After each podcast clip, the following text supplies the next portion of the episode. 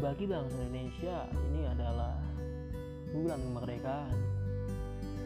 Bagi kelompok bernama Agus ini adalah bulan kelahiran.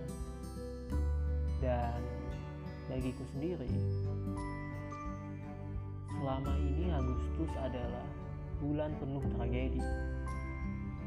Tapi aku berharap semoga Agustus kali ini hal-hal baiklah yang akan mendominasi